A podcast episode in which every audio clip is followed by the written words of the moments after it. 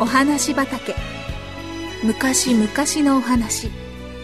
遠い異国のお話。遥か未来のお話。それからすぐお隣のお話。ほんのさっきのお話。今日はあなたに届けます。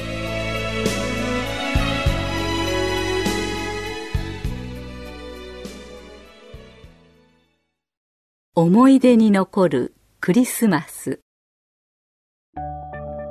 アメリカテキサス州サンアントニオの町にも冬がやってきました。12月に入ると町はどこもクリスマス一色。特に日が落ちてからの家々を飾る赤や緑のイルミネーションは人々の目を楽しませ誰もがクリスマスを心待ちにしていました。そしてついにやってきた12月25日の夜のことでした。一日の仕事を終えて帰ってきたロバートさんは家の前に車を止めるとガレージのドアを開けるために車から降りました。ロバートさんの車はピッカピカの新車です。ふと見るとみすぼらしい身なりの少年が一人路上に止めてある車を一台ずつ何かを調べるような様子でこちらに近づいてくるのが見えました。少年はロバートさんの車に近づいてくるとこう尋ねましたこれおじさんの車そうだよ。ロバートさんが答えると少年が独り言のようにつぶやくのが聞こえましたこれくらいの車だと、一体いくらぐらいするんだろう。それが、実はおじさんもいくらか知らないんだよ。と、ロバートさんが言うと、え？だってこれ、おじさんの車でしょ？なのに値段がわからないの？まさか、人のものを盗んだわけでもないでしょ？どうやってこの車を手に入れたの？これはね、おじさんのお兄さんがプレゼントをしてくれたんだ。だから値段はわからないんだよ。少年は目を丸くして驚いた様子で尋ねました。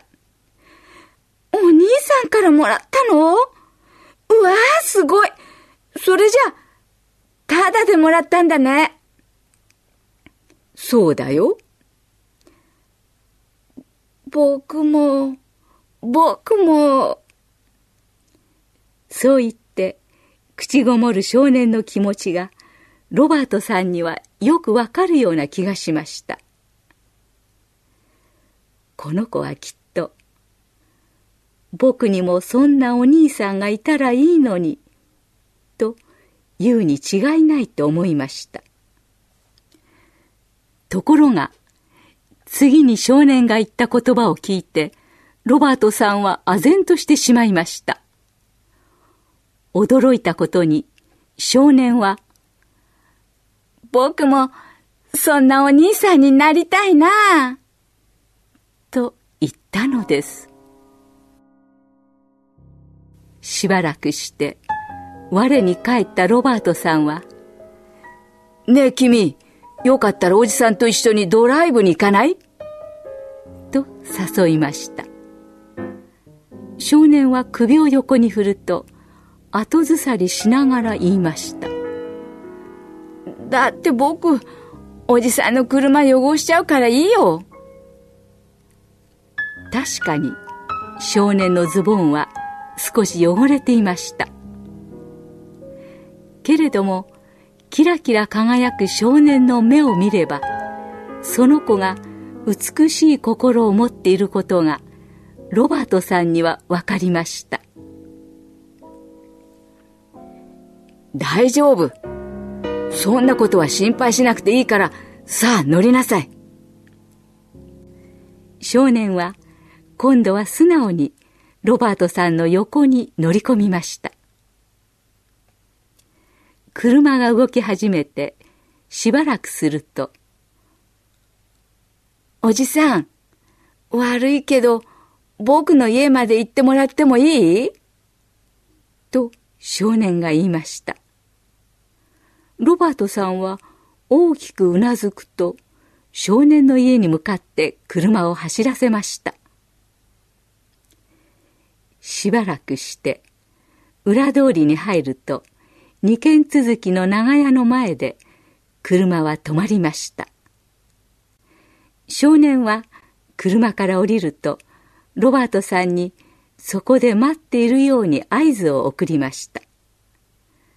ロバートさんが OK の合図を返すと少年は嬉しそうに階段を駆け上がり家の中に消えました。ロバートさんが待っていると。少年は小児麻痺のためにほとんど歩くことができない弟を背負って出てきました。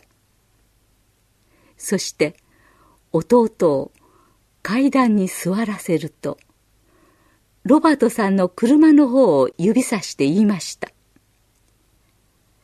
ボビー見てごらん。